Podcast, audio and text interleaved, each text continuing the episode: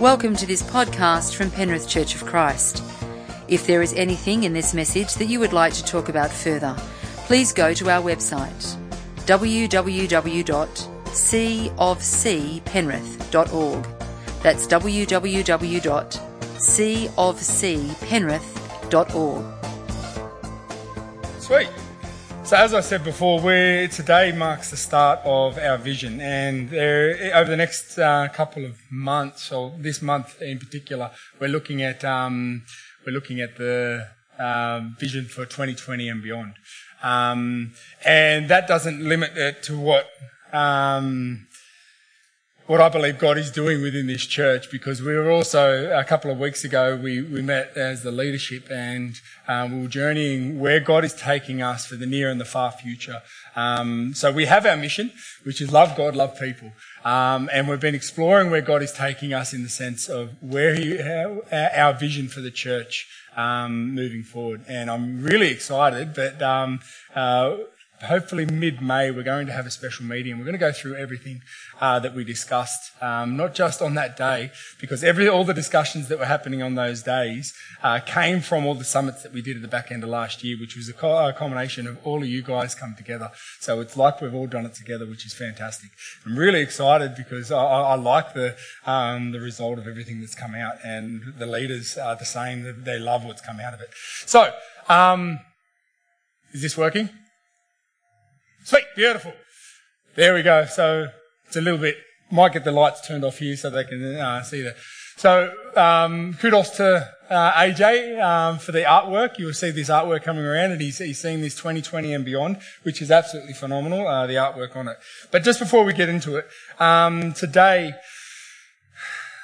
I think what God has uh, put on my heart and what, what He's journeying with is that a lot of uh, churches, and I'm not saying it's a bad thing, but a lot of churches sit there and, and will go, let's have a vision for a year.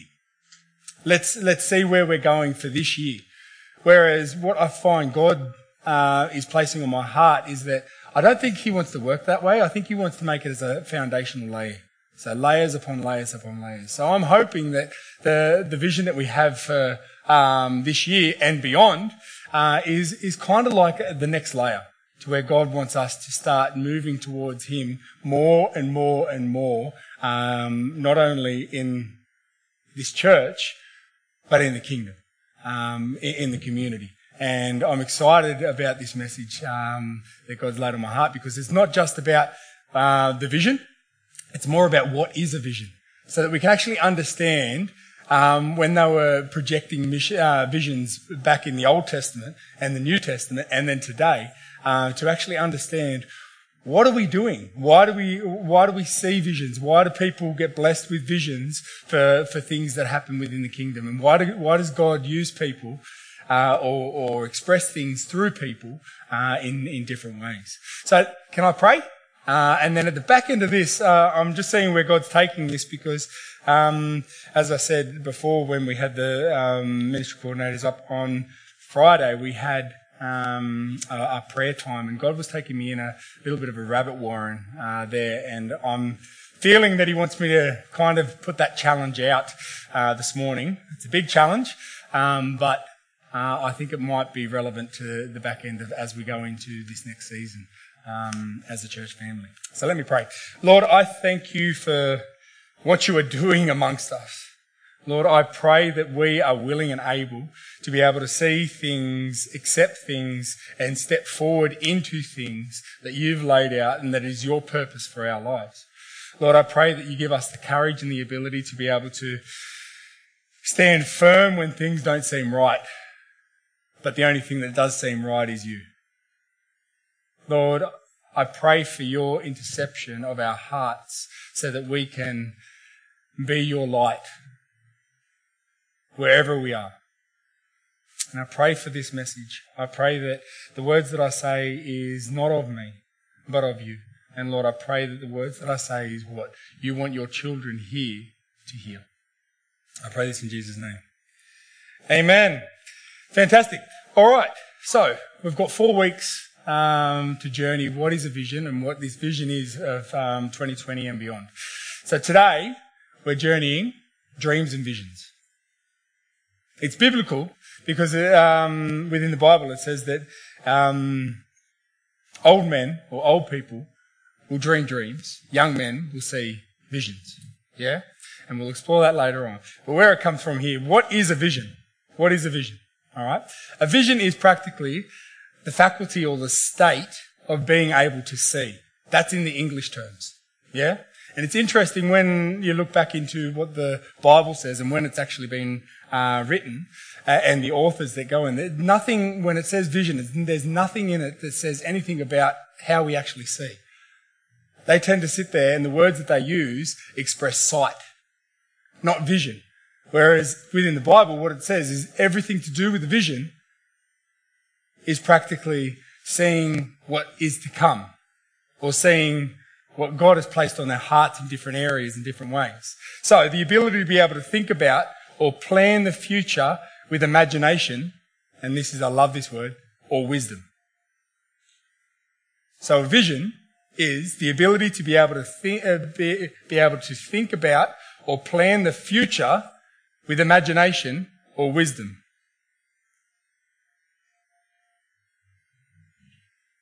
I think I, Yep, here we go. So Joel. So in Joel it says this. Then after doing all these things, I will pour out my spirit upon all people. Visions don't come from our own abilities, yeah? He will pour out his spirit among all, all people. On your sons and your daughters will prophesy.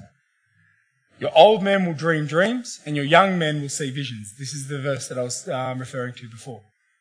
In those days, I will pour out my spirit even on servants, men and women alike and I will cause wonders in heavens and on earth. The reason why I wanted to earmark this verse, which is in Joel, which is the Old Testament, and it's re- reconfirmed in Acts when they're starting up the churches. Yeah, it's reconfirmed in Acts. Uh, Luke reconfirms that early on in Acts. I think it's Acts two seventeen, from memory. Uh, two, yeah, two seventeen to nineteen. That's a pretty good memory for me. But anyway, um, so the reason why he, they continually keep on um, saying this is that what God is trying to say is that you, what I'm trying to lay on your spirit, I'm speaking to your spirit now. It's not speaking to your human abilities. I'm speaking to your spirit because I want to do wonders through you. Will you allow me? Will you allow me, with all your inequities, will you allow me to push through you and touch the people that you come into contact with? You come on that journey? There's that word again that continually keeps on coming up to me is that invitation. Will you take that invitation? Because I will not be able to come in contact or relate to the people that you come in contact with. You will not be able to relate to a lot of the people that come in contact with the person right sitting right beside you. The same way you can. Because God has purposed you in the area that you are in to be able to influence the people that you are in contact with. Yeah? This is the Hebrew word for vision. Very, very uh, interesting. Very short, very interesting. And the way you pronounce this is Chasden, translated in vision. And Chasden practically means all visions are from God.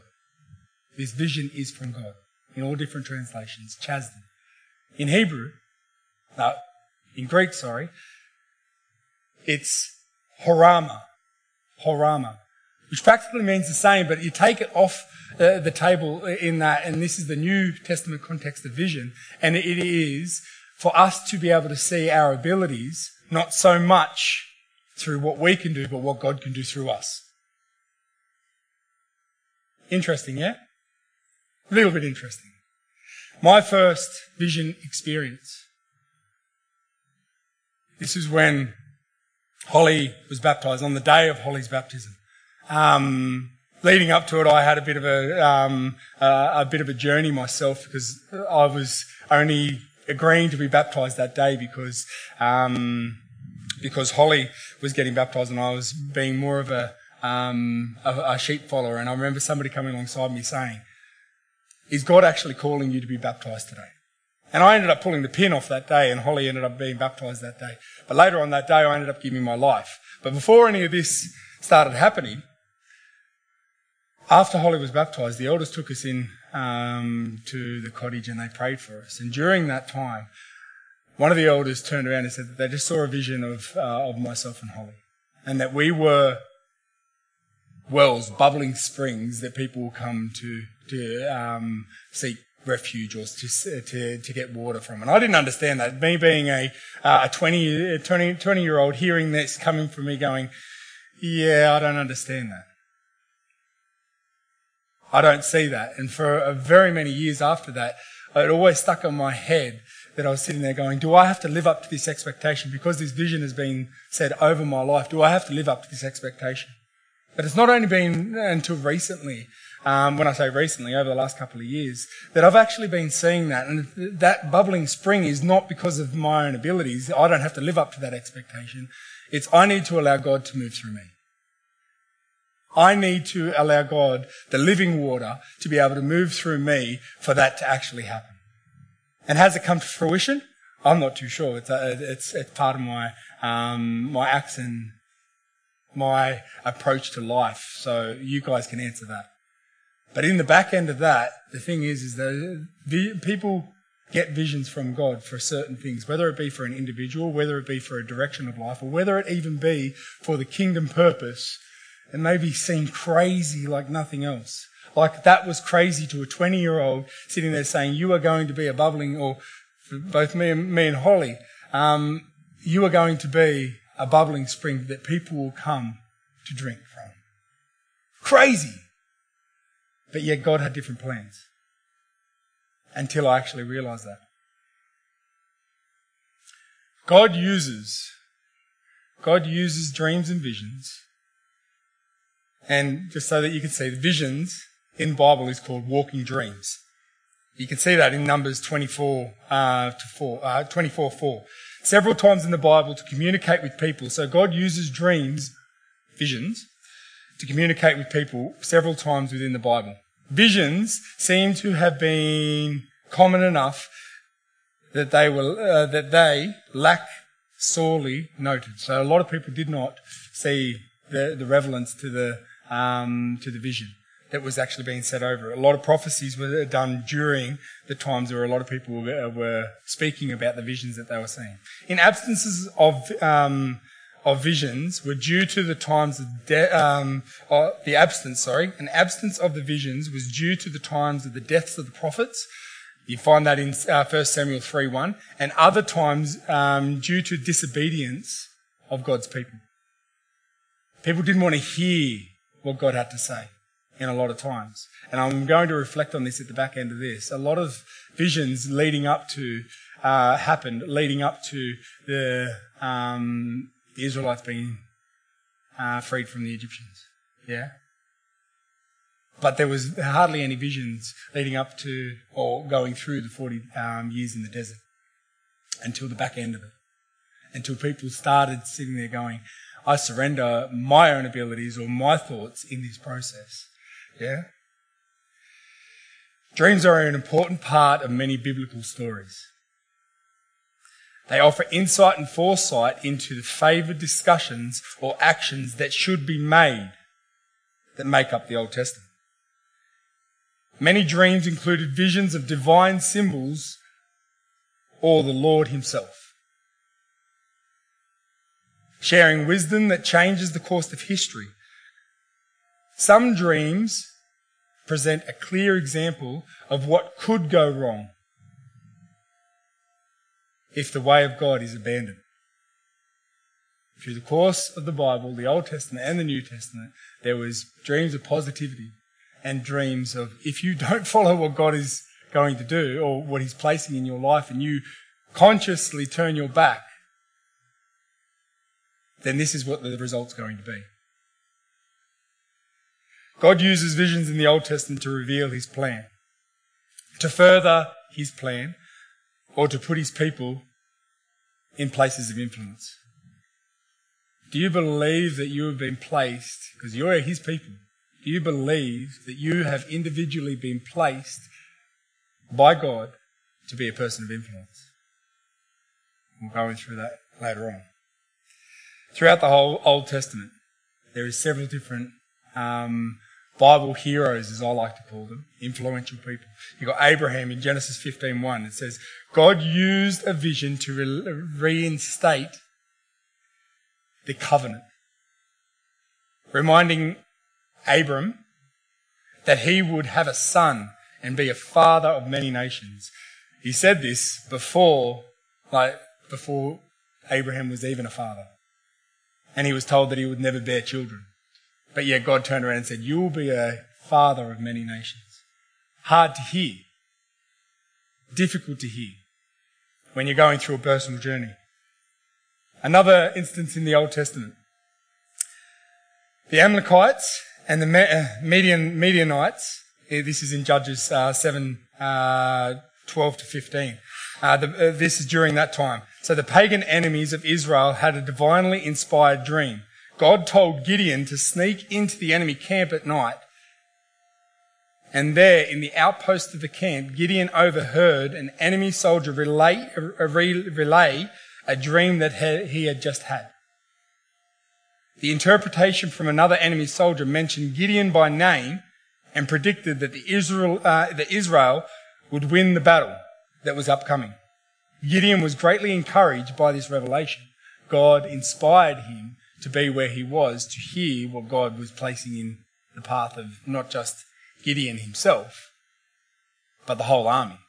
That changed the course of history. Solomon, it was in a dream that God gave Solomon that the famous offer, ask what you wish me to give you. Solomon chose wisdom.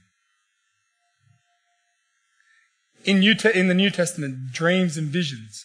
Visions in the New Testament also served to provide information that was unable or unavailable elsewhere. Specifically, God used visions and dreams to identify Jesus and to establish his church. Zacharias. Zacharias was the father of John the Baptist. Yep. God used the vision to tell Zacharias, an old priest, that he would soon have an important son.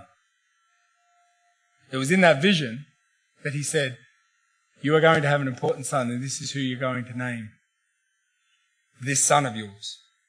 Not long after, Zacharias and his wife, Elizabeth, had John the Baptist.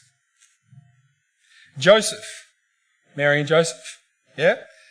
Joseph would have divorced Mary when he found out that she was pregnant. But God sent an angel to him in a dream, convincing him that the pregnancy was of God. Joseph went ahead with the marriage. After Jesus was born, God sent two more dreams. One to tell Joseph to take his family out of Egypt so that Herod could not kill Jesus, and another to tell him that Herod was dead and that he could return home. Three visions for Joseph. Ananias in Acts, Ananias, it would have taken nothing less than a vision from God to convince Ananias, a Christian in Damascus, to visit Paul. If you remember what Paul was before he was actually Paul, being Saul the persecutor of Christians, because Ananias was obedient to God's leading, Paul regained his sight and found the truth about those that he was trying to kill. Cornelius, God spoke to an Italian centurion named Cornelius who feared the God of the Jews. In his vision, Cornelius saw an, uh, an angel who told him where to find Simon Peter and send for him to listen to his message. Cornelius obeyed the vision. Peter came and preached. And Cornelius and his household, full of Gentiles back in the day, were saved by the grace of God. Just because he was obedient. Didn't seem right. And there's a whole sermon in that itself. And lastly, Peter while Peter was praying on the rooftop of a house in Joppa. God gave him a vision of animals lowering in something like a sheet. A voice from heaven told Peter to kill the animals, some of which were unclean, and eat them. This vision served to show that Christians are not bound by kosher law, and that God had pronounced Gentiles clean. Very pivotal. In this, in this vision, it also says that, that now heaven, that heaven is open to all who follow Jesus.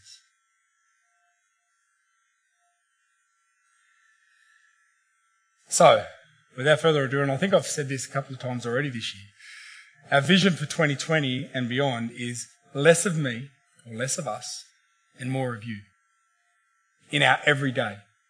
There's no use in making less of me and more of God in just doing ministry or just doing church on a Sunday.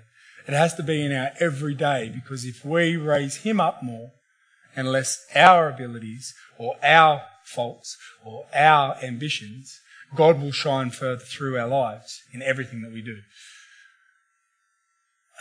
Less of me and more of you in our everyday. One of the most powerful prayers that you can ever pray is God, not my will, but let your will be done. Now be careful when you pray this prayer because God will show up. And if you say it genuinely in your heart, that let God's will be done, that doesn't just mean when things are all sunshine and raindrops. Sometimes it doesn't equal up with our own ambitions or where we think our life's going. But God has a different plan. God wants to take us on a different journey.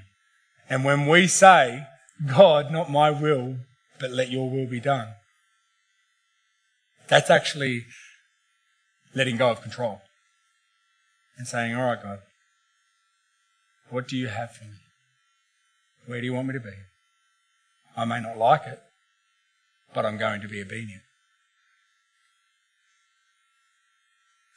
In Luke 22, 42, it says, Father, if you are willing, this is Jesus saying this. This is where all this comes from. Jesus says this, Father, if you are willing, remove this cup from me. Yet, not my will, but yours be done. Jesus noticing his, what he's about to go through because he knows exactly what he's about to go through. And he's pleading to his father, I don't want to go through this because it's going to cause pain. It's going to cause discomfort. And it's not what I want. Yet, not my will, but yours be done. Very, very hard to, to grasp that because sometimes it seems unfair.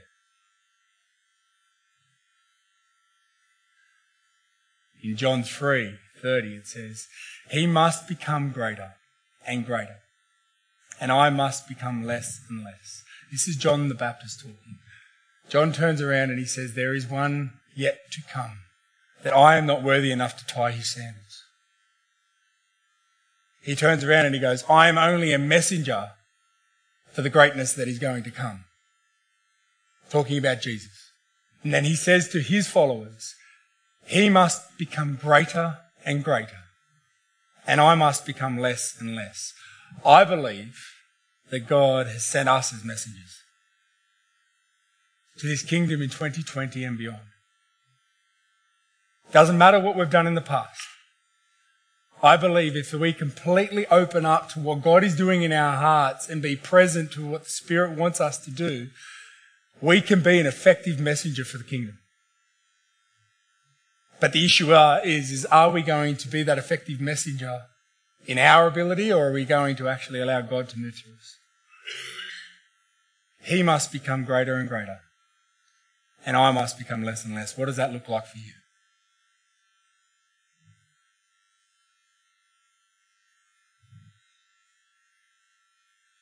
In another version, and since I've been preaching, um, you would have been seeing that I've been trying to get a few different versions, few different words, because I think words are very, very powerful.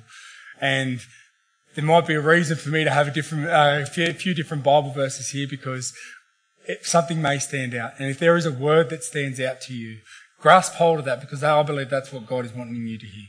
what he's wanting you to take out of this. Yeah? So in another, ver- in another version, it says this. This is John 3 again. This is 29 to 30. For this reason, my joy has been fulfilled. He must increase, but I must decrease. Where do you see your joy? Is your joy in the things that you do? Or is your joy in the Lord Himself? Because for this to happen, He must increase, but first, I must decrease.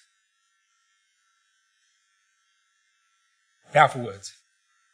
Next one. This is one of the ones that I love, but the last one is the one that I absolutely love. Same verse, different version. And because of his words, this is John the Baptist still talking about Jesus. Because of his words, my joy is complete and overflows. Is your joy overflowing in you so that people can actually see this? Are you leaking Jesus, as, as one of the preachers here last year said? Are you leaking Jesus because of the joy that you are experiencing within this abundant life? Or have you not opened up this abundant life that is promised to us? Are we just sitting there living day by day, means by means, getting through each day? Or are we stepping into what God has actually got for us? Because of his words, my joy is complete and overflows. So it is necessary for him to increase and for me, powerful word, diminish. My ambitions are no longer prevalent in my life. Doesn't mean that God, I'm not saying this is um, not possible, but it doesn't mean that God's going to uproot you and go, this is where I want you to go. Does happen in some circumstances. But are you willing to actually open that up and say, God, not my will, but your will be done? Last one, and this is the one that I absolutely love. This is the message version. Ready? If it flicks over. That is why my cup is running over. This is the assigned moment for him to move into the center. John the Baptist talking about Jesus. If Jesus is moving into the center of my life, yeah, he's not on the sidelines anymore. And you can see here it says, while slipping off the sideline. If Jesus is in the center of my life, he is smack bang in the front of me. Who do you think that people are going to see when I'm walking down the street? Not me. If he's in the center of my life and I'm off to the sidelines, then I am leaking Jesus in everything that I do, in every day that I am, in every moment that I come into. It depends on how I approach and how I react to things is how we are going to be seen. To finish off this one, it says, The one who comes from above is head and shoulders over the messages from God. We are the messengers. The earth-born is earth-bound and speaks earth language. That's us. The heaven-born is in a league of his own. Now, I'm a sports person, so this spoke like nothing else to me. We cannot live up to what Jesus did, but we can model our life and allow God to move through us like Jesus did. He sets out the evidence of what he saw and heard in heaven. No one wants to deal with these facts. But anyone who examines this evidence, that's us, we need to examine these evidence, will come to stake his life on this that God himself is the truth. So, what do we do with this church? How do we actually put this into action? And this is where I said I might go into a little bit of a rabbit hole, so I'm going to go into this rabbit hole. The reason why I'm going to go into this rabbit hole because I think it speaks wonders. In the book of Joshua, a lot of people don't know this. In the book of Joshua, Joshua was the military leader that led into the, uh, the Jericho, into the promised land and everything like that. But before they got to Jericho and before the wondrous things happened with the walls coming down of Jericho, they had to cross the Jordan. Yeah? This was after 40 years of apparently God being silent. But I don't believe God was silent. 40 years in the desert. It came to a moment where they're right at the other side of the Jordan. Yeah? 2,000 warriors. Or soldiers, as it says. So I'm going to read a little bit, and then there's one little verse that I want to point out, and that's going to be the challenge. Yeah? This morning. Leading into next week. And then the week after, and the week after, and then beyond. Alright.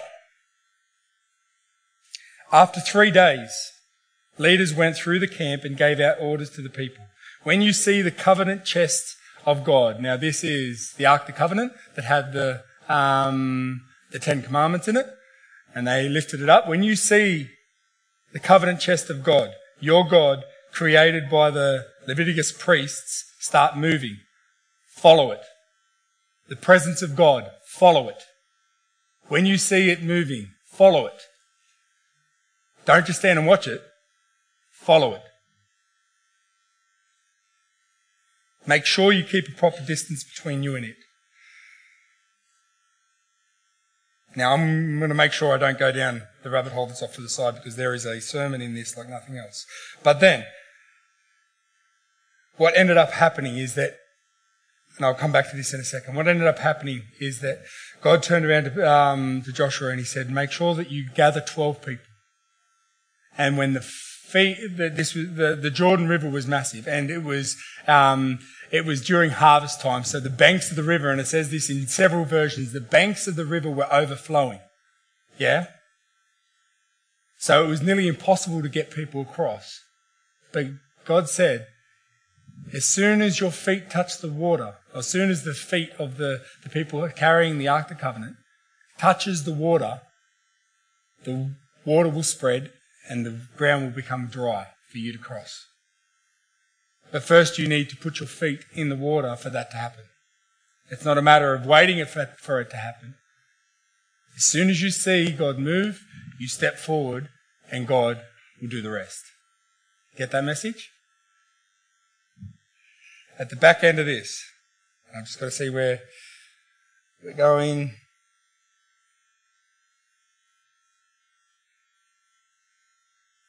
When the soles of the feet of the priests carrying the chest of God, master of all earth, touched the Jordan's uh, water, the flow of the water began to stop. The water coming from upstream will pile up in a heap. Now that's what was said that was going to happen. Now listen to what happened. And that's what happened. The people left their tents and crossed, uh, to cross the, um, the Jordan, led by the priests carrying the chest of the covenant. When the priests got to the Jordan and their feet touched the water edge, now it reminds us again, this is the second time it reminds us, the Jordan overflows its banks through the harvest, and the flow of the water cannot be stopped by anything. Yeah? The flow of the water was stopped, but not only just stopped, it piled up in a heap a long way off.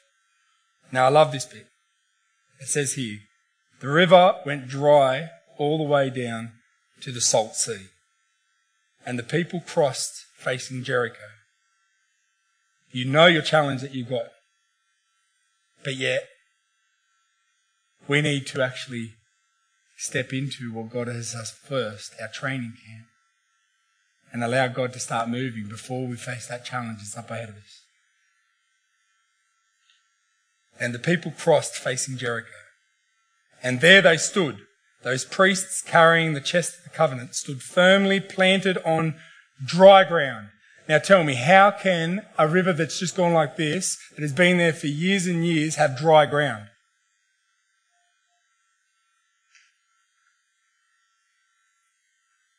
In the middle of the Jordan where the Israelites crossed on dry ground. Finally, the whole nation, the whole nation of God's people was across the Jordan and not one foot was wet. Not one foot was wet. Now I'm going to get the worship team to come up and this is where the challenge comes in. Before all of this happened, before all of this happened,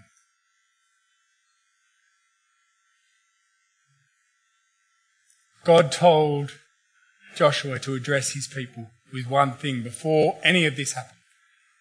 And it's this one thing. That if you take anything away from today, this is what I want you to take away. Yeah? Then Joshua addressed his people Sanctify yourself. Tomorrow, God will, tomorrow, God will work miracle wonders among you. Tomorrow is coming. Sanctify yourself. In another version, it says, purify yourself. What is holding you back from allowing God to move through you tomorrow? Tomorrow is coming. And God wants to do miraculous miracles through you, among you, among us. What is stopping us as a church from moving into what God has already placed in front of us? What is stopping you individually? Moving among your family, moving among your friends, moving among your work colleagues, because God wants to do miraculous wonders among us. But the pivotal point is, have we sanctified ourselves yet? Have we put aside our inequities? Have we put aside our inabilities? Have we put aside our things that may have been in our past that is stopping us from actually stepping forward? Yeah, we may see the, the walls of Jericho and we know that miraculous things are about to happen, but are we willing enough to turn around and say, all right, I need to work on this before I step into this Jordan and then the Jordan's just going to explode and I'm going to walk through on dry ground to be able to see where God wants me next. That's the challenge this morning as we move into it. Less of me, more of Him in our everyday. Let me pray. Lord, I thank you for who you are. I thank you once we are willing to do what you've already placed in front of us, that you don't just stand on the sidelines, that you activate and explode like a bomb that's ready to go off.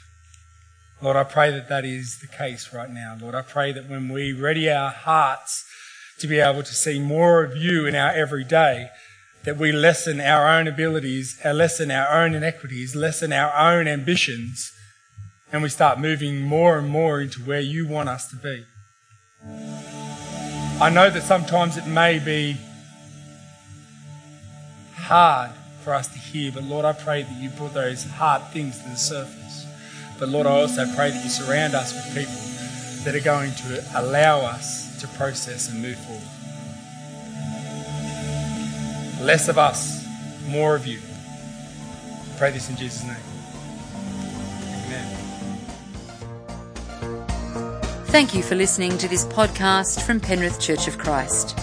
If there was anything in this message that you would like to talk further about, please go to our website on www cofcpenrith.org www.cofcpenrith.org